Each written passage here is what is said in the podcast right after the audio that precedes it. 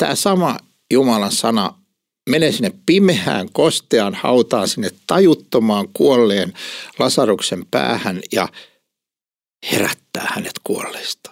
Se on väkevä kuva. Se on väkevä kuva, mitä tapahtuu, kun Jumalan sanaa julistetaan nyt, tänä päivänä.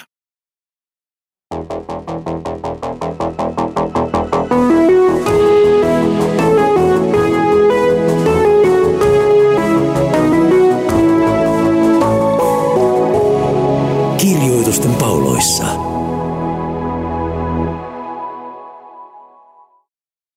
Ja tervetuloa jälleen Efesolaiskirjan podcastin pariin, jossa minä Leif Nummela keskustelen yhdessä. Virpi Kurvisen kanssa. Joo. Eli nyt me olemme tulleet Efesolaiskirjan toiseen lukuun ja, ja luen sieltä ensimmäistä kymmenen jaetta, joka on tämän, tämän kerran tekstimme. Jumala on eläväksi tehnyt teidät, jotka olitte kuolleet rikkomuksiinne ja synteihinne.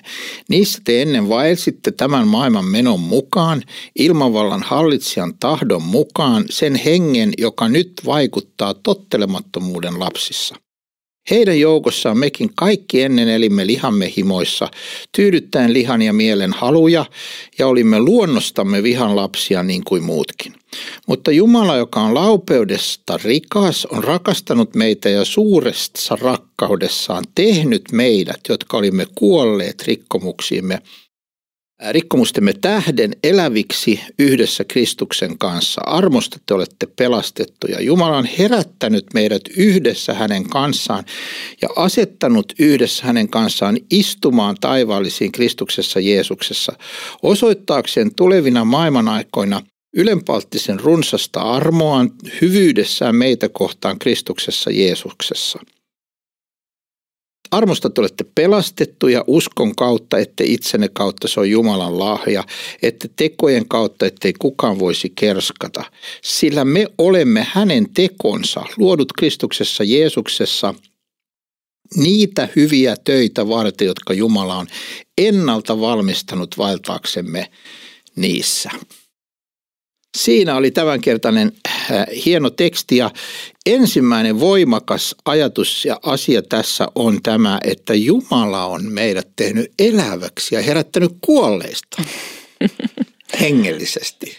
Kyllä. Onko sulla kokemusta tästä?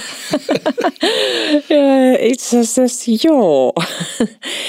Mutta tota, äh, minusta tämä niinku, tää tarina lähtee jo sieltä ihmisten historian alkuhämärästä, että sinnehän me ei päästä katsomaan, mitä tapahtuu. Ja, ja tota, monenlaisia teorioita, mutta mä kyllä uskon ihan siis historialliseen tapahtumaan, että et sellaiseen tilanteeseen, missä, missä tota ihminen on oikeasti kapinoinut Jumalaa vastaan ja langennut syntiin. Et, et kokonaan en, en pysty sitä niin selittämään, mutta, mutta mä ajattelen, että et, et, mä uskon niin, että on ollut ihan oikeat historialliset henkilöt Eeva ja Aatami, jotka Jumala on luonut ja jotka on saanut elää ja asua ihanassa Jumalan heille luomassa puutarhassa ja, ja sitten kuitenkin raamatussa on jotain sellaisia viitteitä, että me voidaan niin kuin nähdä, että ensin kapina on tapahtunut taivaassa siellä Jumalan luona, että on ollut älykkäin ja kaunein enkeli, joka on halunnut olla Jumalan vertainen ja, ja hän on langennut ja vetänyt niitä enkelijoukkoja mukanaan ja, ja, tota, ja sitten hän on tullut suuren kateuden vallassa sinne paratiisiin ja, ja halunnut tuhota. Et niin kuin sielun sanotaan, että hän haluaa tuhota kaiken Jumalan luoman hyvän, ihanan ihmisen ja tämän koko luomakunnan. Hän haluaa tuhota sen. Ja hän aina lähestyy niin kuin tuhotakseen. Ja, ja sitten taas Jumalan lähettämät kärsimykset niin kuin on aina sitä varten, että ne vois viedä meidät lähemmäs Jumalaa. Mutta paholainen todella vihaa ihmistä ja halusi tuhota hänet ja vietteli Eevan ja ja tota, Aatami ei sit osannut siinä tilanteessa sanoa, että hei nyt stop, että Jumala sanoi mulle, että tästä hyvän ja pahan tiedon puusta me ei, me ei saada nauttia hedelmää. Ja, ja tota, nyt me eletään niiden seuraamusten keskellä. Eli mä ajattelen, että, että syntiin lankeemus on tapahtunut konkreettisesti ja sen takia suloisimmatkin lapset, kun ajattelee omia lapsia, miten viattomia ja ihania he on ja ihmiset on ihania, mutta, mutta hengellisesti me ollaan kuolleita. Että sitä se syntiin lankeemus sitten vaikutti. Että olen ollut kuollut ja kuollut tähän ei, on ihan niin kuin turha vaatia kuolleelta yhtään mitään. Hän ei niin kuin pysty itse tekemään mitään. Mutta Jumala on tehnyt sitten meidät eläviksi. Mm. Ju, juuri noin me uskomme ja, ja, ja, ja näin Raamattu opettaa. Ja, ja, ja musta tämä kuva tästä, että on kuollut – on ehkä kaikkein voimakkain kuva. Sä ajattelet, että Raamattu puhuu siitä, että me ollaan kapinallisia. Se puhuu siitä, että me ollaan orjia, me ollaan sieluvihollisen orjia.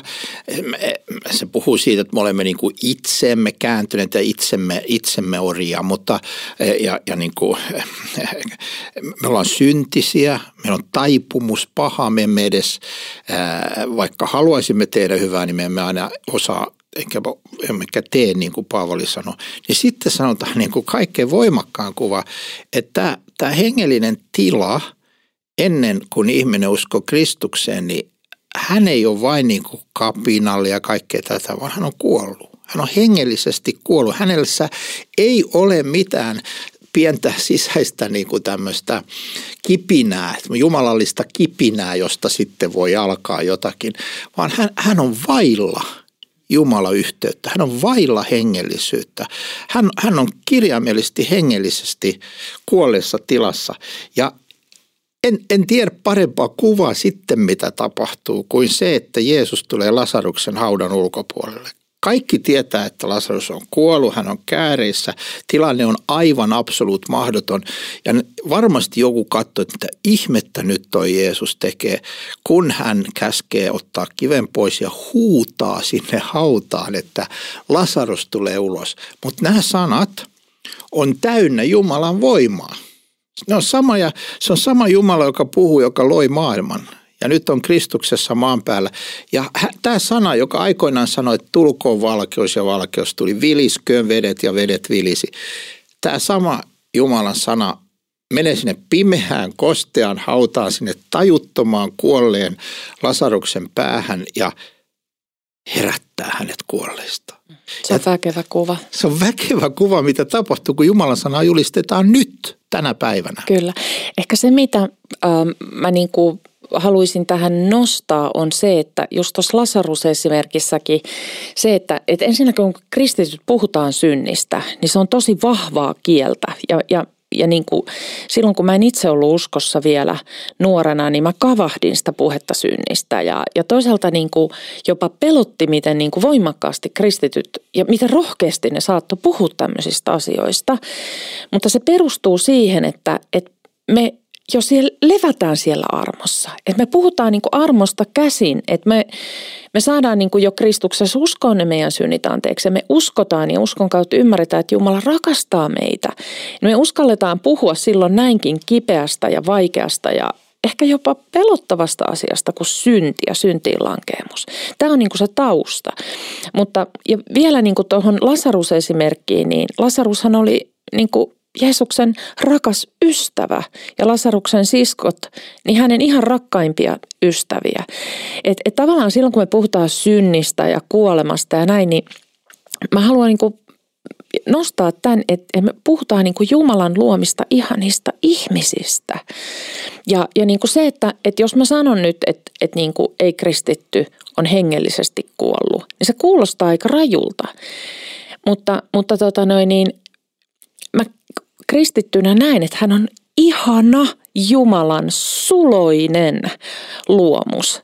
Eli, eli tota, kyllä mä ajattelen näin, että, että jokainen ihminen on Jumalan luoma ja todella ihana ja Jumalan tähän maailmaan niin kuin tahtoma. Mutta, mutta, mutta siis se, että hengellisessä mielessä, jos Jumala ei ole vielä herättänyt häntä hengellisestä kuolemasta, niin hän on niin kuin siinä lankeemuksen tilassa.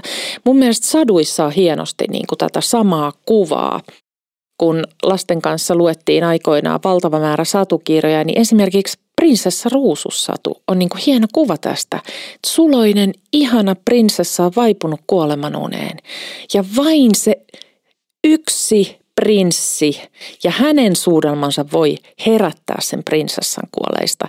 Mä muistan, kun me luettiin näitä satuja, niin, niin mulla niin kuin valot syttyi. Että hei, tämähän on ihan just sitä samaa, mitä raamatus puhutaan, että et, et niin kuin se ihana suloinen, Jumalan luoma ihminen on syntiilankemuksen takia hengellisen kuoleman tilassa, eikä voi itse itseään pelastaa.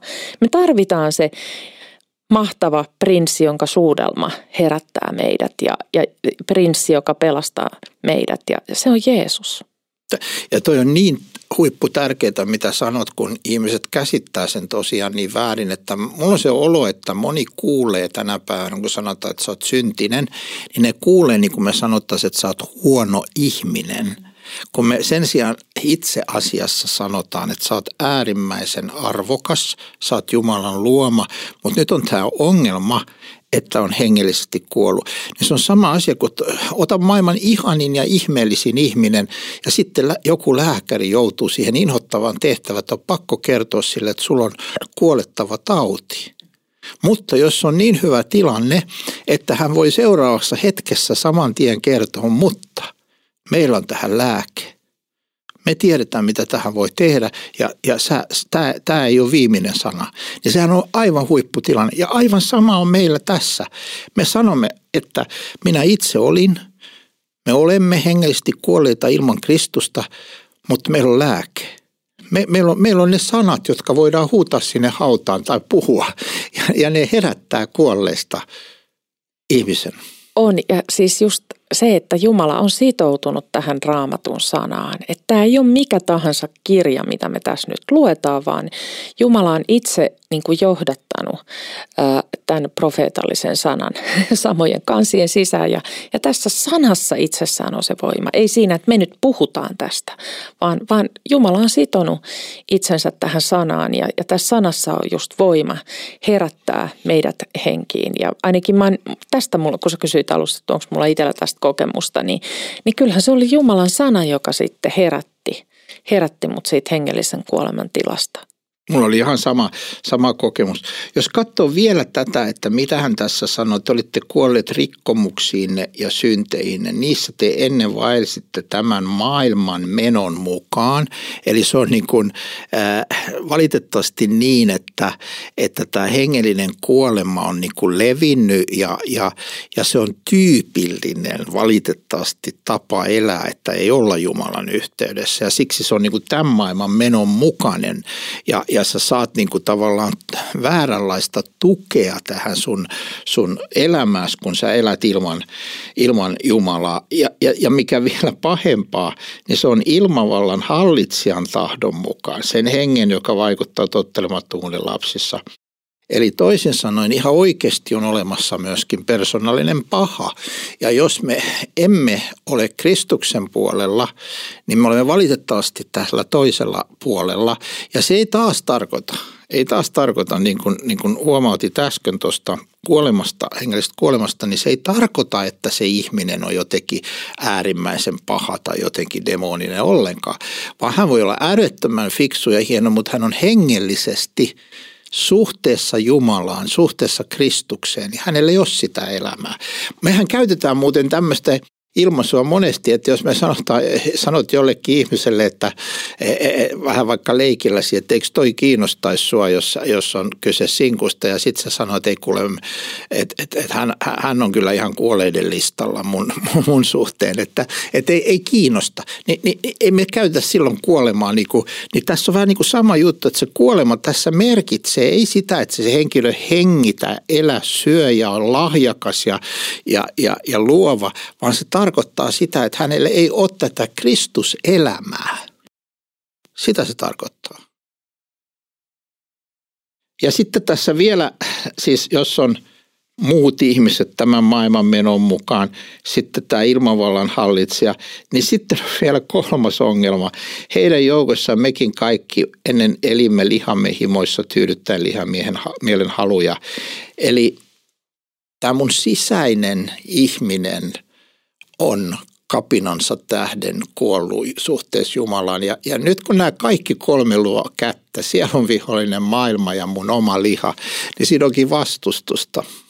On ja, ja tota, kyllä mun täytyy itsekin tunnustaa, että, että monesti sitä on aika itse kritiikitön oman itsen suhteen, että helposti sitä jotenkin että mulla on oikeus tehdä näin ja mulla on oikeus ajatella näin.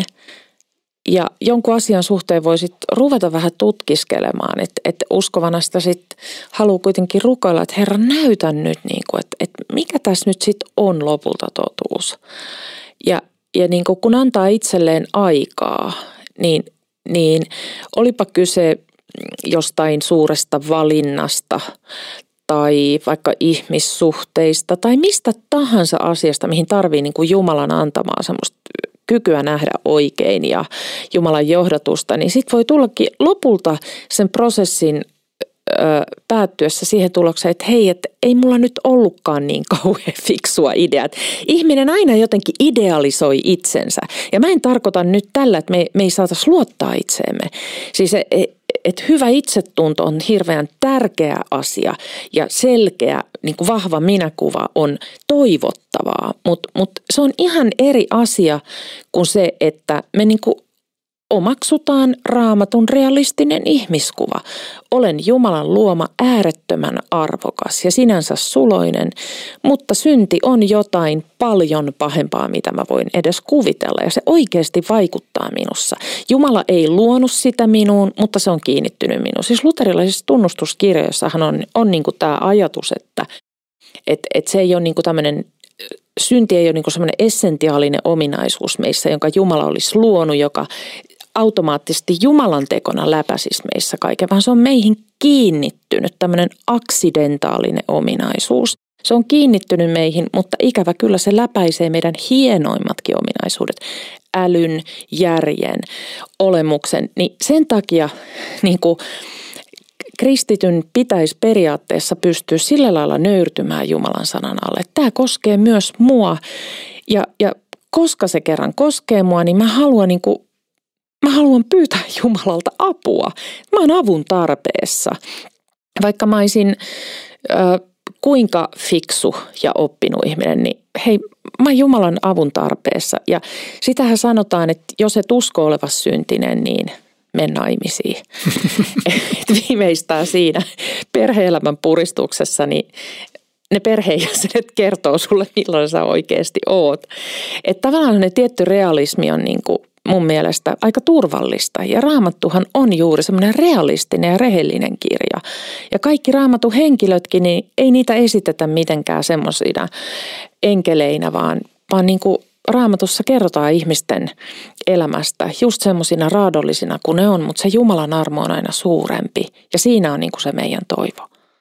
Toi, toi, toi, toi on hieno ja, ja, ja kun äh, ajatellaan kuinka paljon tämä maailma korostaa, että toteuta itseäsi, ää, ole oma itsesi, tee, tee niin, kuin, niin kuin haluat. Ja ihmiset kertoo todistuksia, että et, et, et, et mä, mä, mä, mä olin joutunut kieltämään itseni niin ja niin kauan. Ja nyt mä oon vapaa, nyt mä toteutan oma tahtoni ja sitten vielältä katsoen se ei aina näytä niin hyvältä varsinkaan lähimmäisiä ajatellen se, se tahto, niin tämä vaatii Jumalan työn meissä, että me pystymme myöntämään, että minussa, se on minun lihassani, ei asu mitään hyvää. Siellä asuu myös tämä paha. Siis mulla on paha taipumus, mulla on paha tahto, mä en aina halua hyvää ja silloinkin kun mä haluan hyvää, niin mä en aina tee sitä. Eli se, se vaatii niin kuin hurjaa itsensä tuntemusta, niin kuin, niin kuin hyvin, hyvin selitit nyt tekee mieli mennä tuohon hyvään uutiseen, koska me, me alleviivattiin tämä ja tämä on niin. tärkeä. Tämä on tärkeä. Ilman, ilman, ilman niin kuin oikeaa ää, diagnoosia ei voida määrätä oikeita lääkkeitä. Mutta tämä lääke on kyllä yhtä ihana kuin se, se diagnoosi on, on, on niin kuin surkea. Nimittäin kun sanotaan, että mutta Jumala. Tämä on niin kuin Paavalille tyypillistä. Hän aina välillä sanoo, että mutta mutta nyt on sillä lailla, että Jumala, joka on laupeudesta rikas, on rakastanut meitä ja suuressa rakkaudessa tehnyt meidät, jotka olimme kuolleet rikkomustemme tähden eläviksi yhdessä Kristuksen kanssa. Armosta te olette pelastetut. Niin, tämä on niin, kuin niin hienoa, että pitää sanoa kolmella eri tavalla. Pitää sanoa, että Jumala, joka on laupeudesta rikas ja rakastaa meitä ja jonka rakkaus on suurta, niin hän on tehnyt jotain. Hän on nimittäin Kristuksen kanssa meidät kaikki herättänyt. Tämähän on ihan niin kuin käsittämättömän hyvä uutinen, että silloin kun Jeesus haudattiin, niin me olimme ikään kuin hänessä samalla tavalla kuin, että kun Adam teki syntiä, niin me kaikki oltiin hänessä ja langettiin. Niin nyt kun Kristus kuolee ja sitten herätetään kuolesta, niin meidät kaikki on haudattu ja herätetty kuolleesta. Ja sitten Paavali selittää roomalaiskirjasta, että meidät kastetaan tähän todellisuuteen. Ja nyt me ollaan siis Kristuksen kanssa ylösnousseita – ja tämä ylösnousemusvoima vaikuttaa meissä, niin meissä ei ole vain nämä, nämä, tämä paholaisen ja ympäröivän maailman ja oman lihan tämä vihollinen, vaan meissä on se suurin puolustaja, mikä on mahdollinen. Meillä on Kristus itse, Jumalan voima asuu meissä Kristuksessa. Ja tämä voima herättää meidät hengellisesti kuolesta, niin kuin Jeesuksen sanat huusi ja Lasarus käveli ulos. Oikeasti.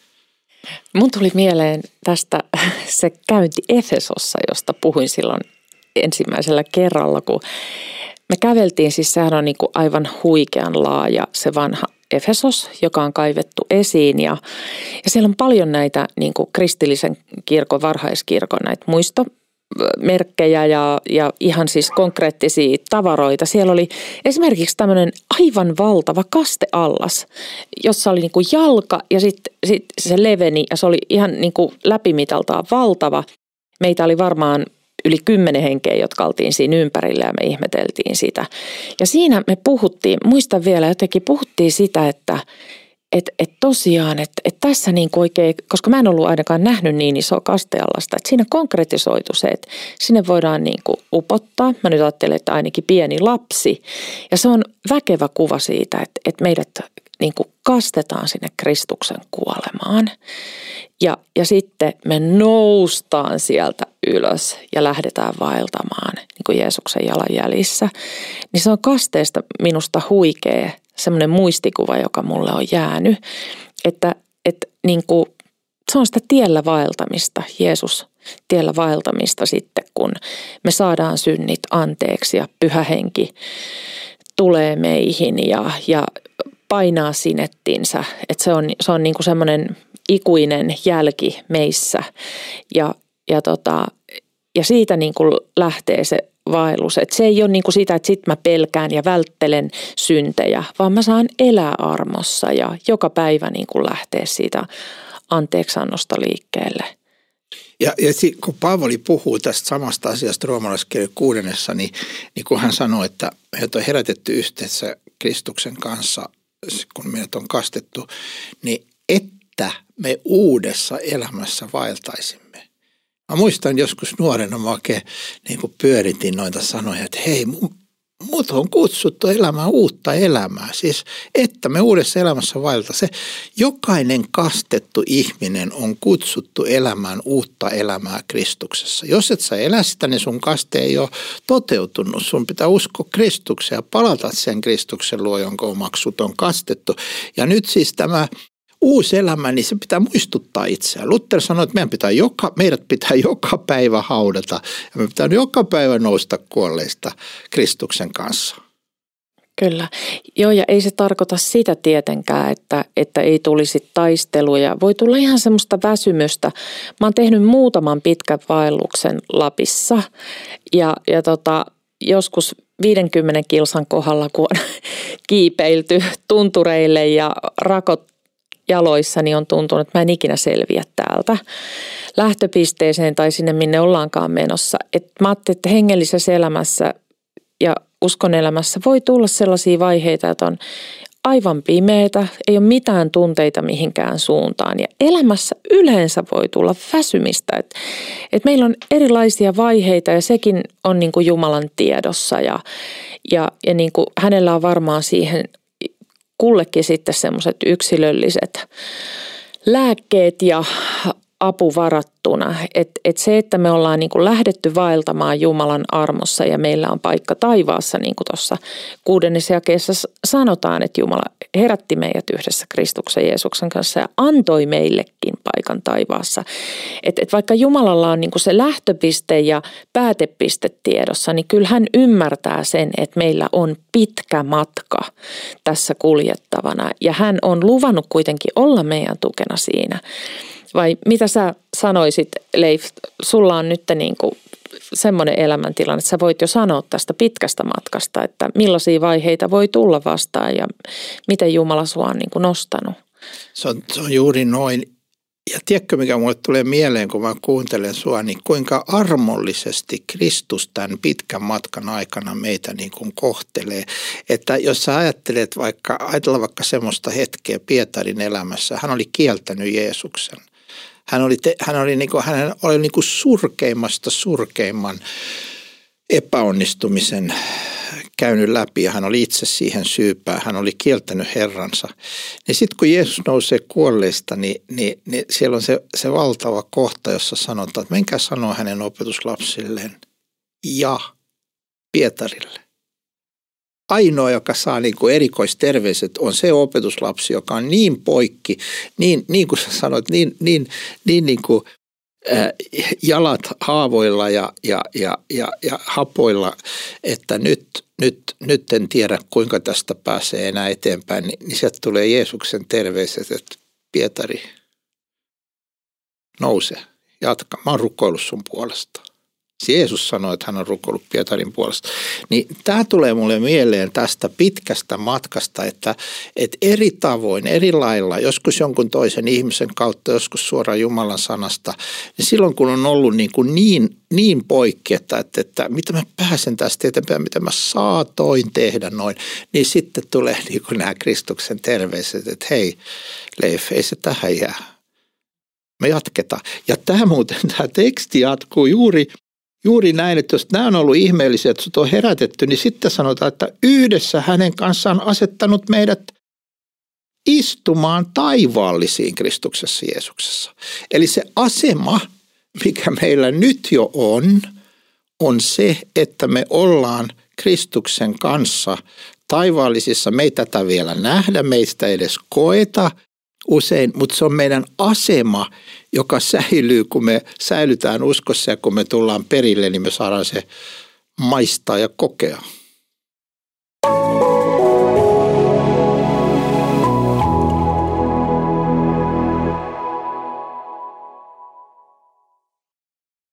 Jotenkin toi, mitä sä puhuit niin kuin Jumalan uskollisuudesta, niin tuli mieleen siitä semmoinen teksti, jonka mä luin luin tuossa viime vuoden puolella. Se on julkaistu joskus Vogue-lehdessä. Ja, ja tota, siinä kerrottiin, siis siinä oli kertojana aviovaimo. Mutta oikeastaan sen tarinan päähenkilö oli mun mielestä hänen aviomiehensä. Ja, ja kun mä luin sen tekstin, niin mä jotenkin koin, että, että se puhuu mulle niin kuin Jumalan uskollisuudesta. Vaikka tiettävästi nämä henkilöt ei, ei silloin ainakaan olleet kristittyjä, mutta heidän elämässä oli käynyt niin, että tälle vaimolle oli tullut voimakas kriisi. He oli hyvin vauraita ihmisiä, hyvin koulutettuja, heillä oli hieno elämä ja suloinen lapsi ja kaikki todella hyvin. Mutta tämä vaimo joutui kriisiin, vaikka hänellä oli myös erittäin hyvä aviosuhde. Ja hän loi sitten suhteen tämmöiseen nuorempaan, itseään nuorempaan mieheen ja, ja toivo kovasti, että siitä suhteesta tulisi jotain. Ja hän tiesi koko ajan, että hän tekee väärin. Mutta, mutta jotenkin se ehkä semmoinen ikä- ja elämänvaihe kriisi sai hänessä sitten sen aikaiseksi. Ja, ja tota, onneksi tämä toinen mies oli kuitenkin sit niin fiksu, että hän ei ryhtynyt varsinaiseen suhteeseen, koska tämä nainen oli naimisissa. Ja sitten kun tämä paljastui aviomiehelle, tämä koko kuvio, niin aviomies pysyi täysin rauhallisena. Ja hän oli todella kauniisti sanonut tälle vaimolle, että kuule, että sulla on täällä kotona ihan kaikki. Että mä haluan sut ja mä pysyn sun rinnalla ja sulla on täällä ihan kaikki. Sun ei tarvi, sun ei tarvi tehdä noin. Lopulta kävi niin, että, että sen aviomiehen uskollisuus ja hyvyys ja rakkaus ja lempeys ja armahtavaisuus sai sen vaimon palaamaan kotiin. Ja hän pääsi sen kriisin läpi. Ja, ja kirjoitti tosi hienosti niin kuin siitä. Mutta jotenkin mä ajattelen, että, että siinä oli jotain, pieni välähdys niin kuin siitä valtavasta uskollisuudesta ja rakkaudesta, joka Jumalalla on. Että ensin hän herättää sut kuolleista. Hän on se prinssi, joka suutelee sua. Ja hän ottaa sut omakseen, hän, hän pukee sut kauneimpiin vaatteisiin ja antaa sulle ihan kaiken ja testamenttaa koko omaisuutensa sulle perinnöksi ja hän antaa sulle elämän tarkoituksen ja tehtävän rakastaa sua. Ja vaikka sä väsyisit ja vaikka sen uskon taivalluksen aikana tulisi mitä tahansa, niin hän ei ikinä väisty sun luota. Ja se Jumalan hyvyys ja lempeys ja armahtavaisuus ja ihmisrakkaus, mistä me puhuttiin aiemmin tämän kirjan äärellä, niin, niin se voittaa sut puolelleen. Ja mä uskon, että jokainen ihminen, sekin joka tänä päivänä kapinoi Jumalaa vastaan, niin mä uskon, että just se Jumalan käsittämätön lempeys ja rakkaus ja hyvyys, se on kuin magneetti. Ja se vetää, koska mistään muualta tästä maailmasta sä et semmoista rakkautta ikinä voi löytää. Tuohon on pakko sanoa aamen.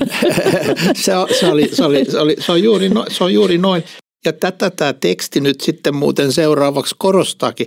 Armosta te olette pelastetut ja uskon kautta, ette itsenne kautta. Se on Jumalan lahja, ette tekojen kautta, ettei kukaan kerskaisi.